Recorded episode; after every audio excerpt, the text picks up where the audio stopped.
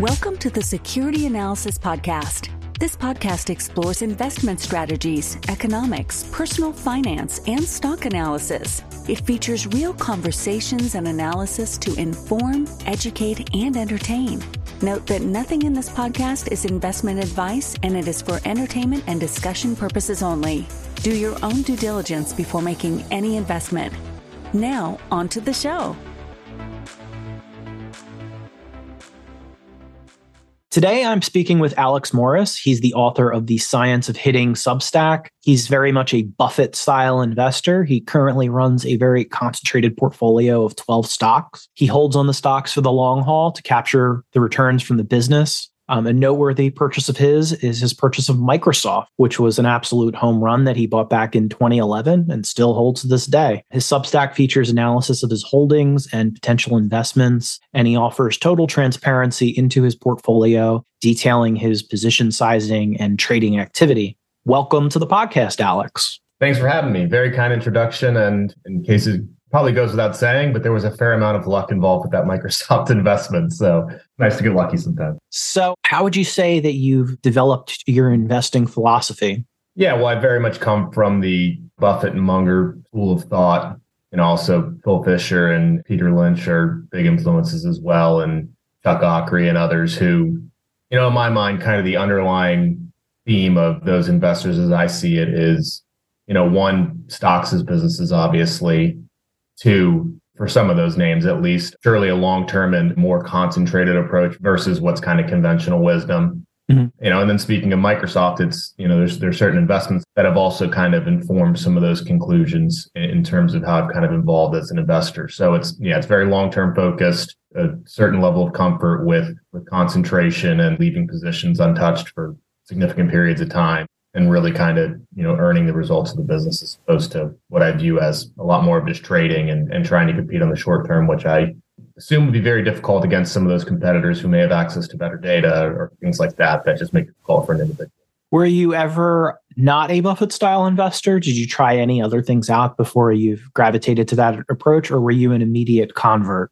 Yeah, I think it kind of it kind of hit me immediately. I got into this and back when I was in undergraduate school in college it always just kind of made sense to me the general ideas of value investing and then you know the actual application of that has surely evolved. I think a notable example was i think it was in 2018 i believe when effectively swapped out pepsi in my portfolio for what was facebook and is now meta. I think that was an interesting change for me in terms of a willingness to be a little bit more open to risk of loss as opposed to certainty as the primary driver but also, you know, with potential reflection and investment like that of the upside potential over a longer period of time. Obviously, you know, Pepsi is at a size where it has certain caps on how quickly it will grow and things like that, in my mind, didn't really apply to Facebook at that time, but it also had obviously different, you know, risk characteristics as well. So kind of just finding my own path and what made sense to me maybe led me to deviate slightly from, where they're at today. But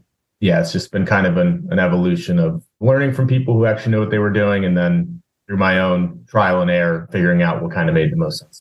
That makes sense. And uh, why do you prefer longer holding periods? So you've held Microsoft, for instance, since 2011. So what drives that preference for longer term holding periods? You know, there's a certain component of it where obviously from a tax perspective, there can be significant advantages to the extent that you're correct on the business.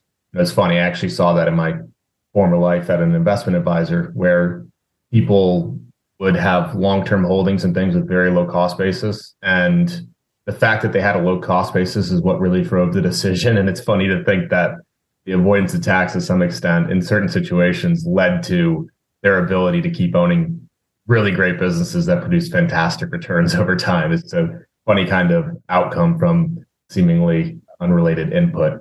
But yeah so i always felt that it seemed like a somewhat less competitive place to play. It seemed like the competitive playing field was more balanced versus, you know, competing against stuff like credit card data or latent inside information, whatever it may be on the shorter term trading end of the spectrum. And then, yeah, I really think also a big thing for me, and it kind of speaks to the concentration as well, is building real conviction in businesses and management teams and something that for me really just takes time and it's not something I can always accumulate just from studying a business for a couple weeks. So holding positions for long periods of time and kind of pattern recognition of, hey, this kind of rhymes with what was happening in 2017, 2018. That's helped me as well in terms of just being a little bit more level headed than I probably would be otherwise. Yeah, I have a similar philosophy. I do think that when you're playing a very short term game, like say you're playing a game that's days or weeks, you're playing against Jim Simons, and that's probably a game that we can't win. And then over the say a year or two, you're competing against some of the elite hedge funds and things like that. But over the long term, you're going to, if you, assuming you paid a reasonable price, you'll capture the actual returns from that business. And to me, that's a game that can be, that's winnable. Yes, that certainly sounds better than the alternative that you just. yeah, I wouldn't want to compete against Jim Simons. no, I think I'm good. How do you think about position sizing? So you own 12 stocks, but they're all in kind of different percentages of your overall portfolio, and some positions are much larger than others. So, how do you think about how you're sizing those positions?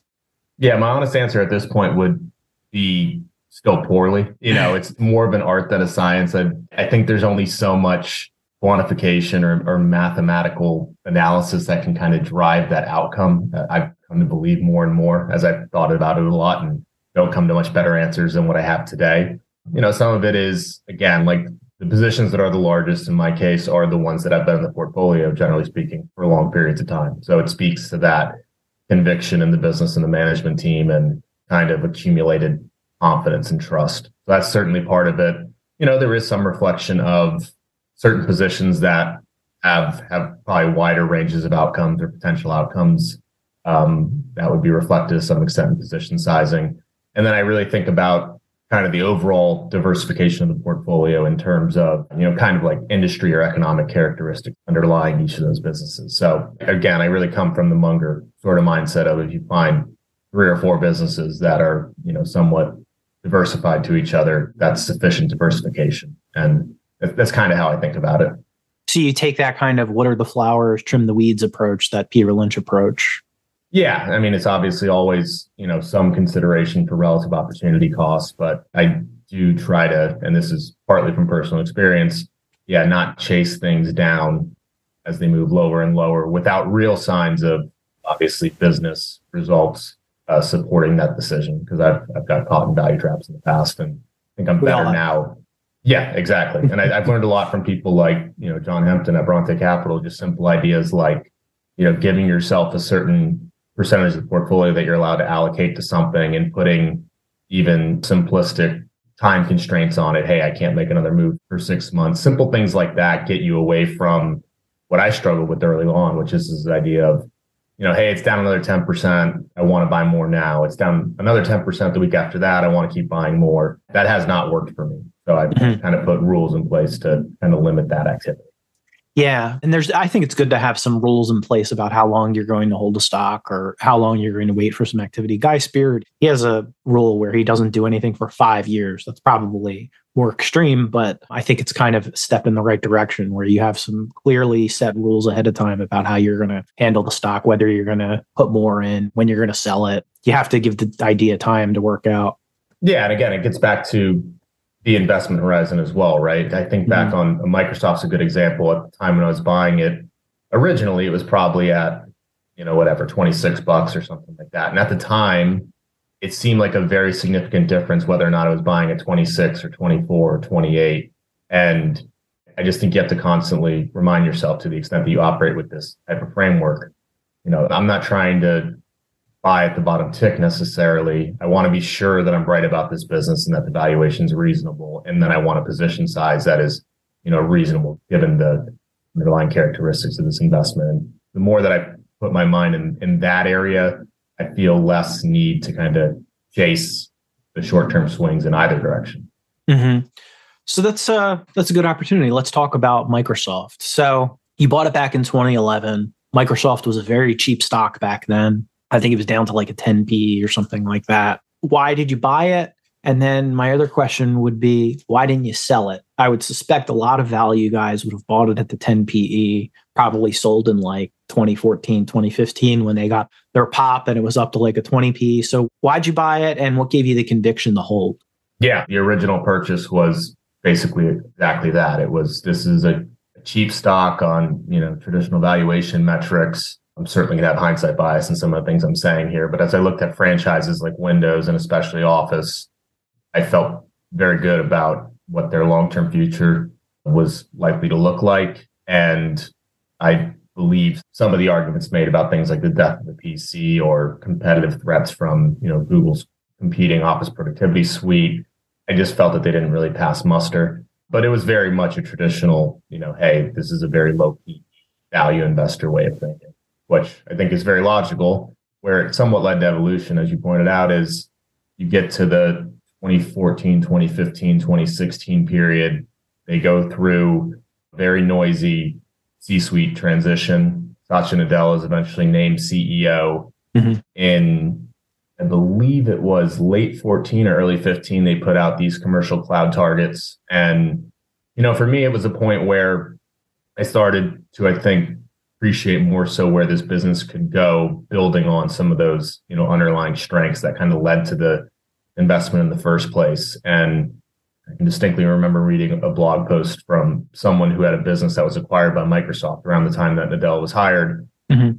The narrative in the financial press was very much this is an insider. This company is not going to be able to change. It, it needs to change in certain ways. And the perspective that I got from this blog post was that Satya Nadella was very different than painted kind of in the media and that he was probably the exact right person for this role.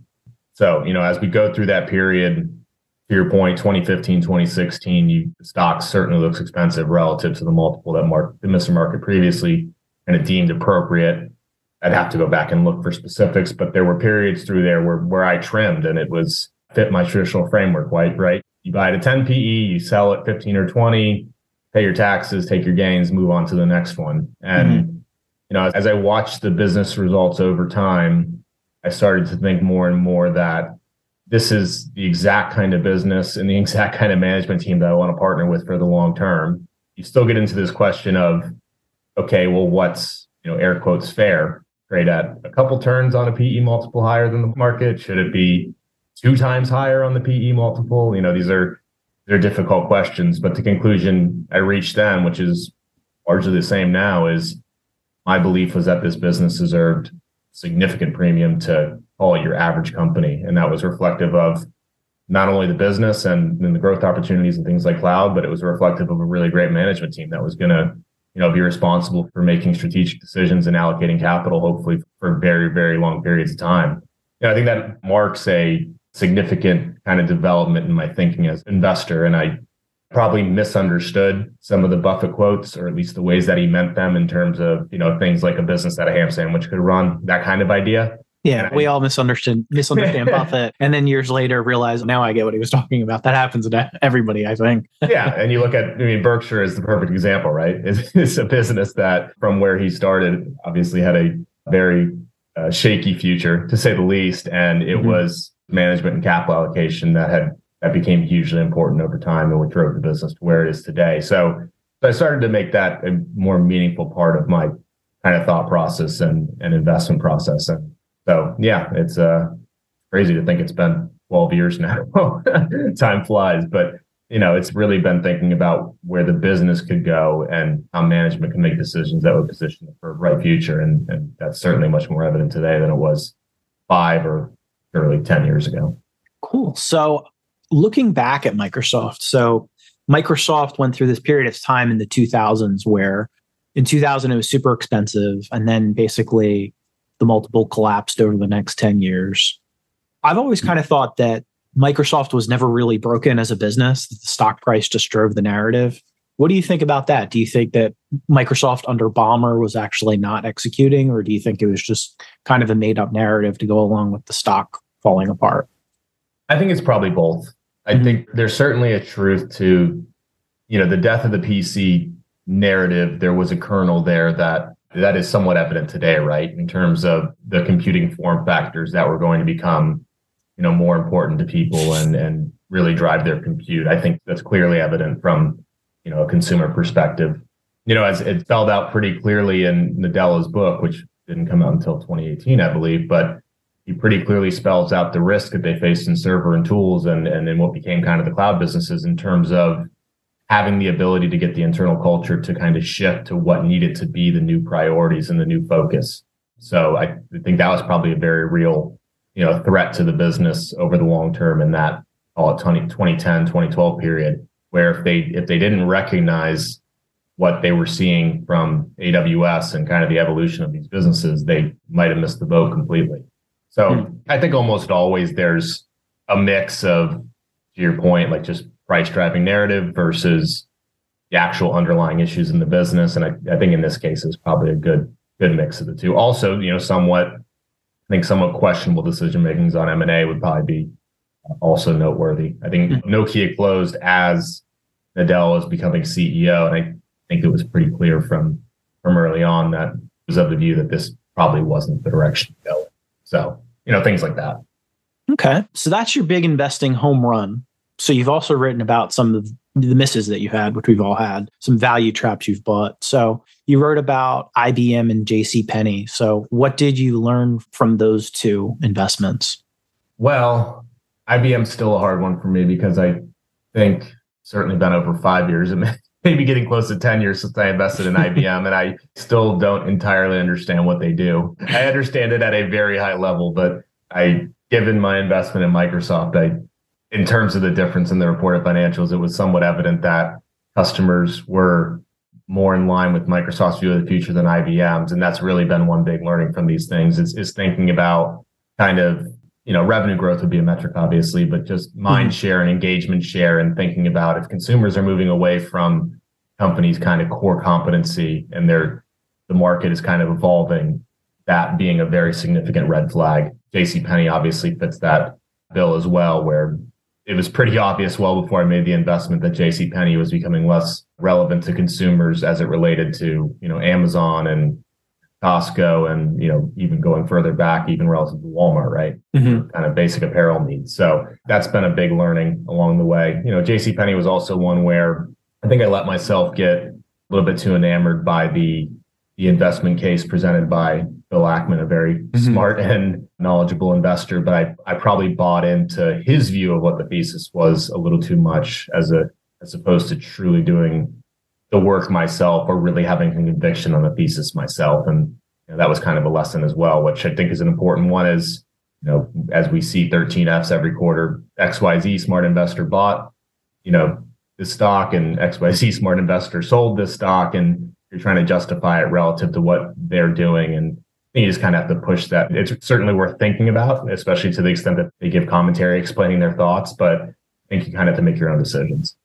Yeah, I think that's a common thing that we all do too. You'll see a really smart investor go along in something and you, they're not always right. They're not perfect. They definitely make their own share of mistakes. Like I, I know I, bought things in the past. Like I think I was I was long Micron at one point because Mohnish Pabrai was long it. I think we've all done some things like that. Yeah, but they're not infallible. Even Buffett. Buffett was long IBM too. So yeah, yeah, those are so IBM and, and Kraft Heinz is another one I had. Those are you know two names that are uh, in the Buffett universe, and yeah, I, I, think in you know IBM or sorry Kraft Heinz, I think where I really made a mistake on that one was I had an interest in Heinz beforehand, and then the deal happened, and I looked at the mix of business, and I realized quickly, and I let myself get away from making the decision, but I realized fairly quickly that the condiment side of the business, which was the side that I liked and, and thought would remain somewhat differentiated, had become a really small part of the overall pie.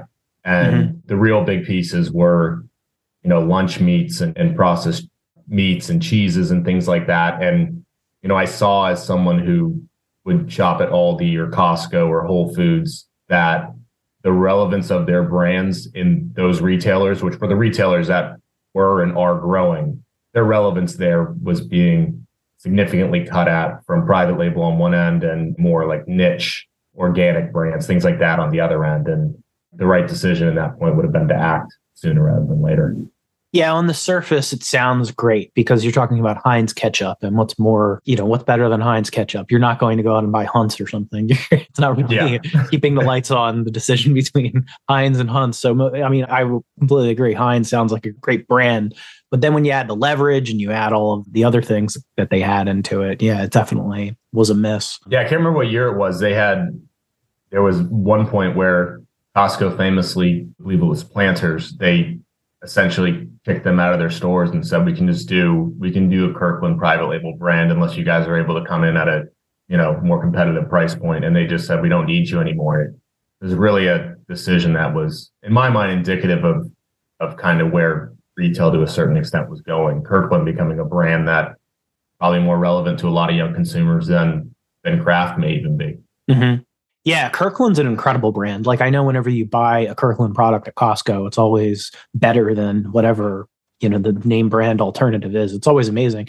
They're actually their nuts are are way better. like I, I buy them. They're way better than the Planters brand. So yeah, I'm in agreement with that. Kirkland is a formidable brand. And it was tough to see probably around 2010 how big it was going to become and how important it was going to become. I always assumed too, like you, that those staple household brands would never go away. But yeah, Kirkland's done a pretty good job at displacing them. Yeah, even in even in 2016, 2017, 2018, I think it became, to your point, maybe 10 plus years ago, it was pretty hard to see this. I think look back five years or more recent than that, mm-hmm. started to become, become somewhat evident in these companies' financial results. And again, you, you know, comp it to Costco, that's reporting mid-single digit comps and 10% sales growth, whatever the numbers are it just it started to become more clear that these companies were losing share and very significant problem and a red flag that's certainly become a much more meaningful part of my process. Definitely. So kind of back to your your overall portfolio philosophy. So you have only 12 positions, but when I look at them, I notice that they're very well diversified among different industries and styles. Like you have some fast growers in there. You've got some wide moat companies. You've got some financials. So is this by design or is this just kind of how it happens as the opportunities pop up? I think it's a bit of both. There's certainly some that is by design and a comfort with kind of the diversification across these, you know, different industries and kind of economic characteristics, you know, but also opportunity costs drive a lot of the decision making as well. But I do tend to think about things know, for example, the extent I'm looking at Costco or, or Tractor Supply or another retailer, for me, it just kind of naturally makes sense to have the first filter of opportunity cost be how does this compare to, to DG or you know a retailer in the portfolio that the decision making becomes a bit clearer than trying to comp Tractor Supply to, to Microsoft or to Netflix. So that's kind of where my head starts. Then obviously I also consider just the you know the broader kind of opportunity costs on those things. But I do like a certain level of diversification in light of concentration in individual. Yeah, it makes a lot of sense. And I also noticed that many of your positions are large caps. So, personally, when I buy stocks, I tend to focus more on the mid cap and the large cap universes as well, because I think the businesses are better. And I think I'm more, if I'm going to run a concentrated portfolio, I want to own better, moatier businesses. So, is that your thinking behind owning large caps, or are you also open to some smaller cap opportunities. Yeah, that's that's where I've found the businesses that I really feel confident over long term. You know, some of it's just an accident history having, you know, it's it feels weird to say this after 15 years or so being an investor, but still really getting my legs under me over the last five to 10 years and you know working in the finance industry as an equities analyst i you know as a result of the needs of the firm really had to focus on all the large cap space and that's where all my time and attention went to and you know, I've, I've tried to make more of a push to to learn more about some of these smaller businesses, but up to this point, they haven't really featured in the portfolio in a major way. Yeah, it's it's really funny to think about doing something for 15 years and being like, okay, now I'm ready to actually start doing this. but that's how it feels at times with investing. You're always learning, right? Yeah, I completely agree. Like I've gone through a similar path. You're constantly learning new things and there's definitely you also have to develop your own style. I mean, there's no book out there. Like when I first started, I was looking for the book that would tell me this is how you do it. And that doesn't really exist. You kind of have to try it yourself, learn some different philosophies, and then you're going to learn over time.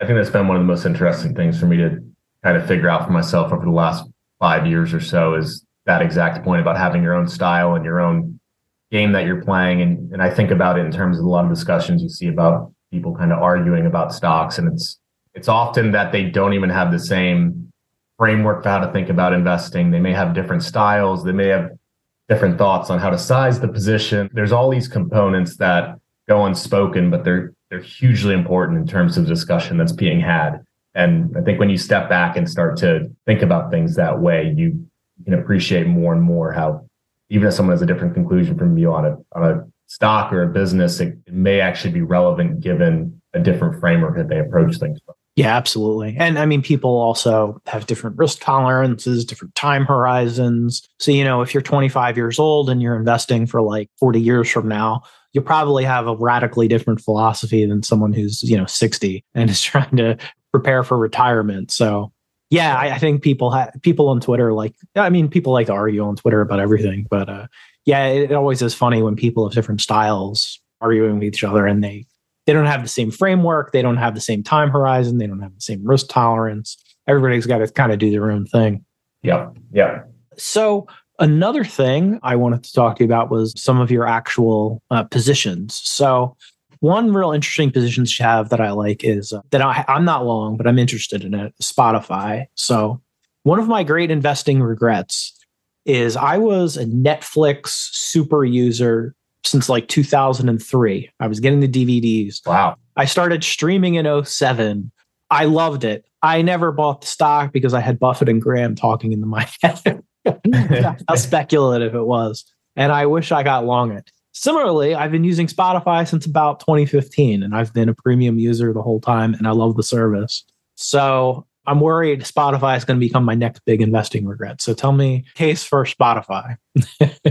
yeah, I would. I think Netflix is an interesting way to frame it. I think there are certainly a lot of similarities between these two businesses and also some pretty notable differences. And just bringing it back to the prior discussion about engagement and mind share and thinking about businesses in that way, you know, I, like yourself, I kind of scoffed at Netflix back in the day and said, you hmm. know, how can the, this thing's not worth 20? How is this worth $25 billion or whatever the number was? And, you know, fast forward five to 10 years, whatever it is, and find myself long at a number that's quite a bit higher than 25 billion. So I really think to, to understand Spotify or where you think it may go over time, I think it is very important to look at something like, like Netflix and think about you know, kind of what happened to that business and what happened as they scaled and what are their kind of relative competitive advantages versus others in the space and and truly thinking through all that. You know, Spotify is much earlier in terms of proving out that it's an actual business. Mm-hmm. You have this question of negotiating power with the labels, which Spotify's had a few interesting uh, scuffles over time with smaller labels, mm. regional labels, but they've had scuffles here and there you know, I think some of the commentary industry as of late has been probably more constructive than I personally would have believed even 12 or 18 months ago. And, you know, the reality is this business has been around for the price points in this business for kind of a base plan have been unchanged for about a decade, if not more. And as you look to their ARPU globally, you're looking at something on the premium plan that's less than $5 a month. So I personally think it's pretty clear that there's going to be pricing power here over time, especially as this has moved from a music streaming service to a broader audio streaming service. And as they've invested in the tools to, you know, maybe make your experience a little bit more enjoyable in terms of recommendations and playlists and the like.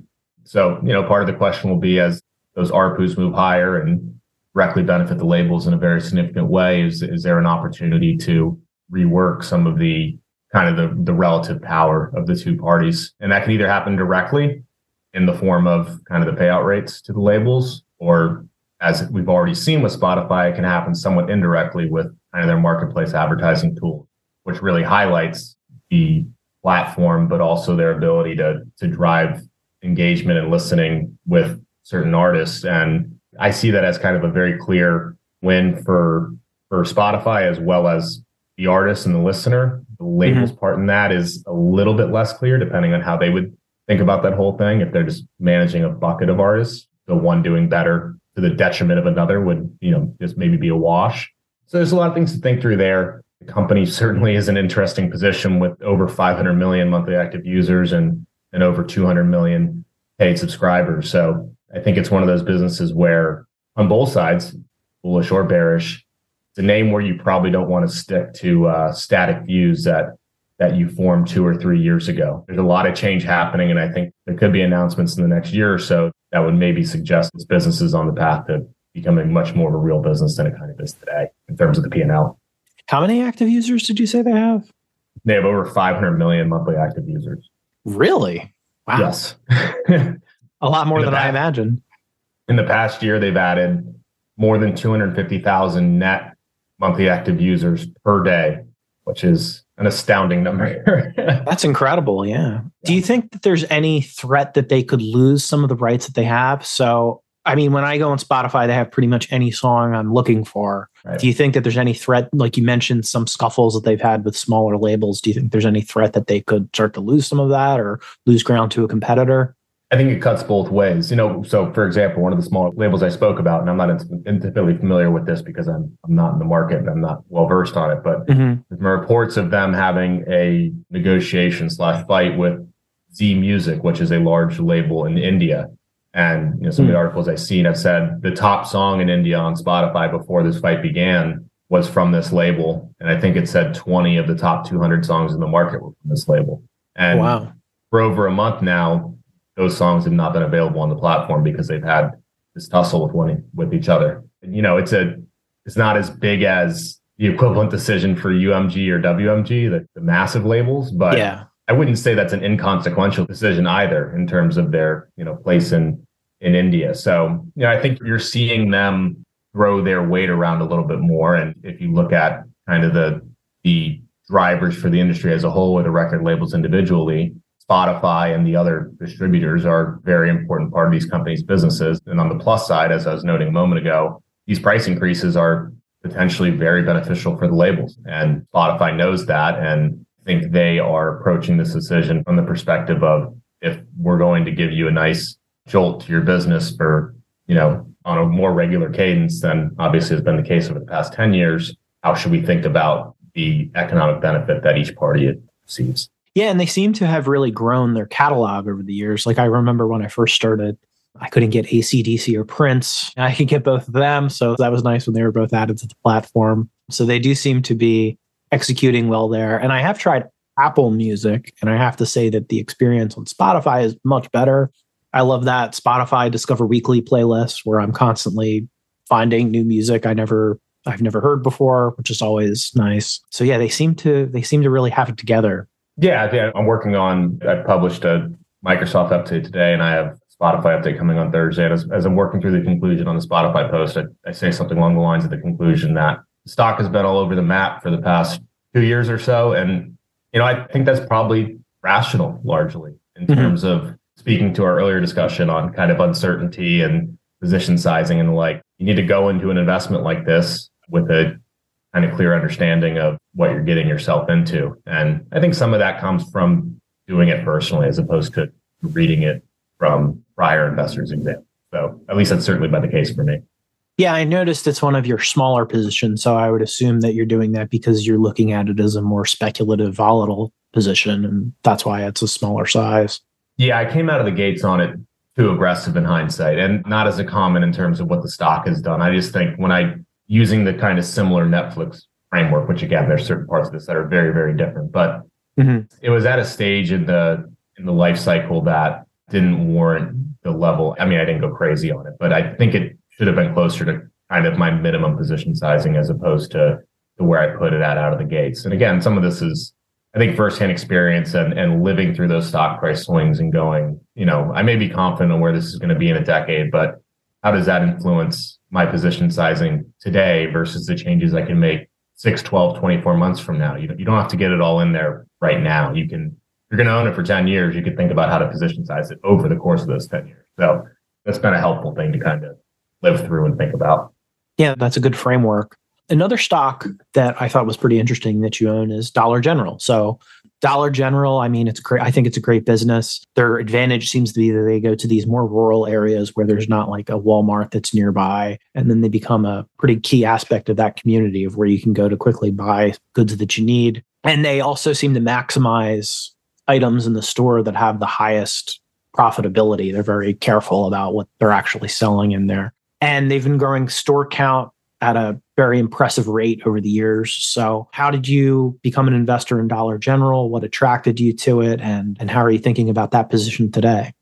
Well, you framed it very well. I think part of my learning was having gone on road trips and things like that and driving through the country and, and really appreciating where their stores are located and what the value proposition is as a consumer and, and thinking about their price points, et cetera. There was a famous line from a former CEO. He said, We went where they ain't, referring mm-hmm. to Walmart. This idea of finding these pockets throughout the country where you can put a small box store. And, you know, as a consumer, even if the prices are 5% higher, let's say on a unit basis, you have a decision of do I want to drive 15 minutes and park in a massive parking lot to walk through the store, or I want to spend 5% more in order to have the convenience of, you know, a, a store that's five minutes from my house. And I think yeah. they've clearly shown an ability to do that throughout many pockets in the country.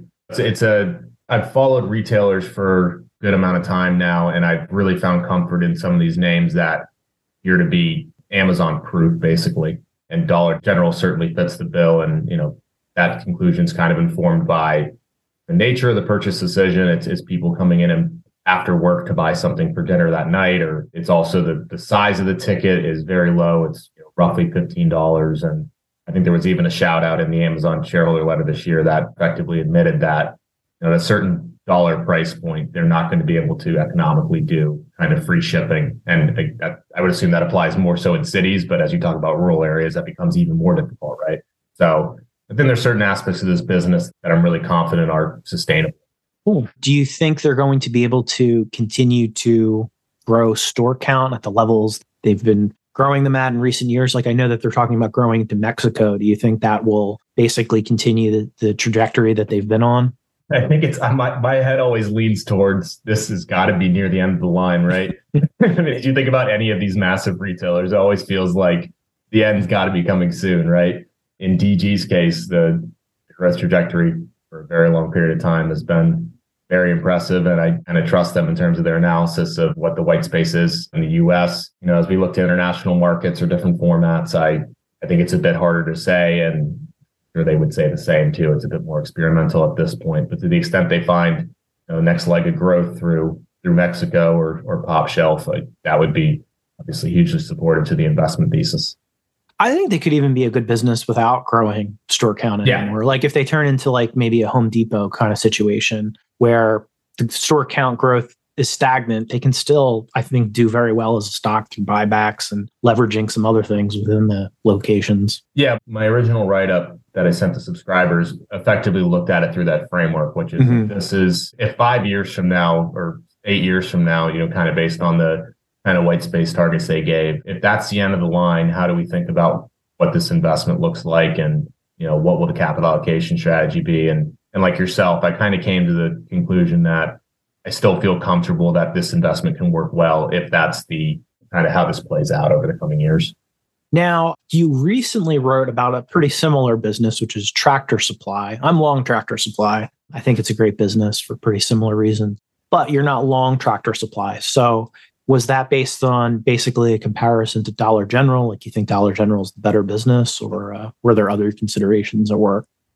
Yeah, I'd say the biggest one, honestly, is and I kind of spoke to this earlier as well, this idea of just getting comfortable with the business and getting comfortable with the management team. And it's a newer name for me. And mm-hmm. I saw a lot of things I like, and I'm envious of long-term shareholders like yourself based on. Based I, I, just looking... bought it last last year, so I'm not that. Long. Okay, well, yeah. If you look back at this business over the last 20 years, it's been astounding the results that they've been been able to achieve. So yeah, it usually takes me a while, even if I'm very interested in a company after kind of an initial look over, you know, writing a deep dive over the course of a couple weeks, whatever it may be. I still typically tend to, to want to take a little bit more time to see how the business does in real time to get a better feel for management, et cetera. So it, it kind of took out there, but it's a name that's very seriously on the watch list. I think it's a fascinating business. And yeah, it certainly rhymes with some of the DG story. Yeah, that makes sense. And so another position I want to talk to you about was Disney. So Disney's going through a pretty tough time. They've had the troubles with COVID. They seem to be struggling with streaming, making that profitable. So what's your take on Disney? I know you continue to hold it. How do you think they're going to evolve as a business? Yeah, I think Disney's a very very interesting example of what it means to actually, you know, live through one of these transitions in terms of a business model. And, you know, it's funny if you go back to when Disney Plus launched and and consider where the subscriber base is at today or, you know, the revenue base, et cetera, I would assume it, it pretty well ahead of any kind of estimates that would be made at that time. Now the reality is, as as we've seen from Netflix's reported results over the past 10 years or so, there was always going to be a very real cost associated with making this transition. And the question was whether or not that cost was worth bearing in order to mm-hmm. to get to the other side.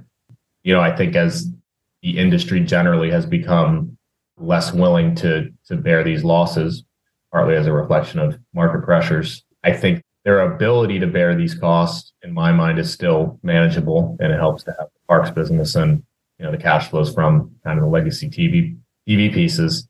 Their willingness to bear those risks is a bit less clear to me, and I think that will greatly impact the type of strategy that they pursue going forward. Whether it's you know kind of moving back towards being a little bit more niche and focusing on the core IP, especially on the entertainment side, or if, it, if it's building out a more of an all-you-can-eat model that's kind of similar to Netflix. And you know, as it relates specifically to the U.S., I think that decision will impact how they think about the role of ESPN and role of sports streaming as part of their you know 10 plus year out strategy.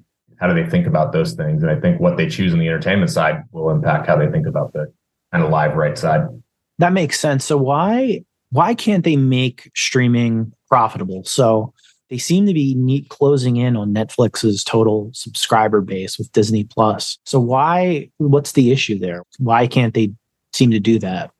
Yeah, I think part of it was I don't think it would be unfair to say that when they started seeing very significant subscriber gains, they did start to operate more from the perspective of let's let's scale this business. Let's get a lot of subscribers, drive engagement, and over time, obviously increase penetration for the subscriber base, but also ARPU would lead this to a position where it's a very meaningful business.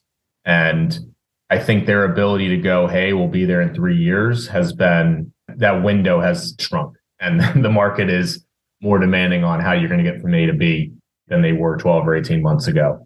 So I think the answer is they can get there through some combination of cost efficiency, through pushing higher ARPUs through potentially continuing to grow the subscriber base. But there's also risks associated with kind of making these decisions too early and and cutting this business off before it's you know truly gotten off the ground. So I think they have a lot to think about in terms of what the strategic vision of the company is going forward.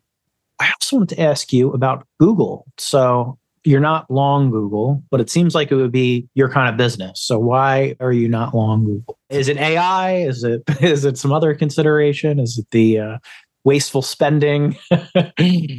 Part of it is having this significant Microsoft position and thinking about, mm-hmm. you know, as, as I spoke to earlier, diversification and thinking about their relative positions, and also Meta, which is somewhat uh, in the same spaces too, depending on what portion of Google's business you're talking about. Google's always been I've always struggled with Google a bit, you know, kind of the question of how will DG continue to build stores. I've always struggled with the question of how search continues to just tick off insane growth rates year after year after year.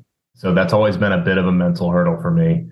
I've always struggled with truly understanding kind of kind of the back end tech type of stuff and and how much regulatory risk was mm-hmm. actually. I mean, it's been an ongoing discussion, obviously, for many years. I've never really got my arms around that.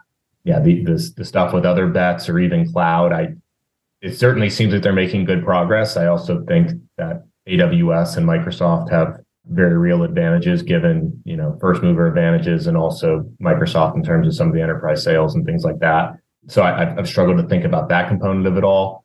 So it's kind of just all those things coming together has always kind of kept me on the sideline, very impressed by the results they've delivered. I would not have predicted five or 10 years ago how much they've continued to grow and something that remains interesting to me, but but not something that I've really seriously considered buying. Yeah, that makes sense. Yeah, if you if you have a position like you do in Meta and Microsoft, all those stocks do tend to move together. So you definitely don't want to get over concentrated there. So that makes a lot of sense too. And you're right on the regulatory aspects of it. It hasn't been a problem so far, but I could absolutely see some future administration wanting to crack down on Yeah, I thought one really interesting example was when, you know, Match, the dating app company, mm-hmm. a significant payer of app store fees, when they sued Google, I believe it was last year related to certain app store rules type of thing. And Google kind of responded publicly on a blog where they they effectively came directly at Match. And I thought it was an interesting example of either the two conclusions that made sense to me were either one, they they're feeling the heat a little bit and they're getting a little more defensive, or 2 mm-hmm. they're just so confident in their position and their ability to keep weathering these storms as you know they as they have done so far. They're they're confident enough in that to kind of publicly trash another company, an important company. so I think it's all very interesting. I don't really know how it plays out, but I'll I'll be curious to see. Yeah. Another position I'm interested in is Markel. So Markel, I think it's a great business. It's almost it's been described as like a mini Berkshire. What are your thoughts on Markel and its future? Yeah, I think it's, you know, when you step back and look at at their results and in insurance and investing over, you know, call it the last 20 years, I think it's pretty clear just from the numbers and, and taking away any references to Berkshire or whatever else that the results have been pretty attractive. Mm-hmm. They've shown an ability to do well in the insurance businesses that they compete in. I think their investment track record has been pretty good, or not pretty good, very good. You know, I think even some of the chatter around the decisions that they made during the pandemic, the early days of the pandemic, selling equities, and I think some of the logic they gave and the subsequent results in insurance are supportive of kind of what they were saying at the time. I think that example kind of captures how I feel about them generally, which is I think I'm confident that they're trustworthy and I think they're capable and I think it's very early days adventures still. It's certainly changed in the last five years, you know, despite the fact that it that it's been it was created almost 20 years ago now with the with the AMF bakery deal. I think it's really just now starting to get into kind of the potential of what it can be as they're more confident they're finding larger deals to do. So I think it's I can understand the the questions or uh, the pushback that people give on Markel at times. But I think to the extent that they continue to be a very good underwriter, to the extent that they tend to be good ca- allocators of capital in terms of investment portfolio and, and ventures as well, I think it's a name that potentially pretty attractive returns and as importantly for very long periods of time, kind of core model. Yeah, with ventures, it's pretty interesting. It does seem like they're moving towards really even more towards the Berkshire model where they're going to have some private businesses they own. And then on top of that, they're going to own a bunch of marketable securities and then fuel it all with float. So it's definitely the playbook that seems like they're pursuing. Yeah, it's funny. I looked at just to kind of get my head in the right uh, frame, I looked at Berkshire's 95 annual report to get a sense for, you know, like 20, 25 years after they started doing kind of wholly owned businesses, what did it look like? Mm-hmm. What you see when you go back and look is newspapers, candy, home cleaning, or the term be like vacuum cleaners and things like that. Like it's just funny to think you were in that position looking at Berkshire, you might say, you know, some of these businesses are, you know, whatever, they're maybe not the most interesting things in the world. And then you fast forward to today and those businesses, I'd be surprised if any of them are more than call it one or two percent of Berkshire's wholly mm-hmm. owned business revenues. And just thinking about building the to the extent you think someone's capable and trustworthy, kind of building the knowledge base and building the relationships and getting into a position where you can actually potentially do this quite well. I just think it took them a while to get to where they are today, and there may not have been any other way to get from A to B. But I'm I'm pretty confident that they can and use the learnings over the last, you know, almost two decades to eventually put this business in a kind of new area. Yeah. And Tom Gayner, he seems like an exceptional manager. Every interview I've listened to him on, I've always been super impressed with him. So it seems like you're definitely in good hands on a management front. Yeah, I think that I don't have many knocks against him. I think sometimes if everybody's put on the yardstick of, of Buffett and Munger, you're not going to find too many people that pass the test. So yeah, there's I no think, one. I think by most objective measures, he I'm confident with him being the C, uh, CEO of the company. All right. So before we wrap up, is there anything else you'd like to add? I don't think so. I greatly appreciate you having me, and I always love talking about individual names. It's been a good time. And uh, what are the best places for people to reach out to you? Yeah, the best place to find me is uh, thescienceofhitting.com, where you can you know, see my research service and you can email me, or if you want to go on Twitter, you can at TSOH underscore investing. You can always DM me or reach out to me. Always happy to talk. Well, thank you for coming on today. Thank you. Thank you for listening to today's podcast. For more information, please go to securityanalysis.org. Subscribers to the website get early ad free access to podcast episodes in addition to weekly in depth profiles of companies.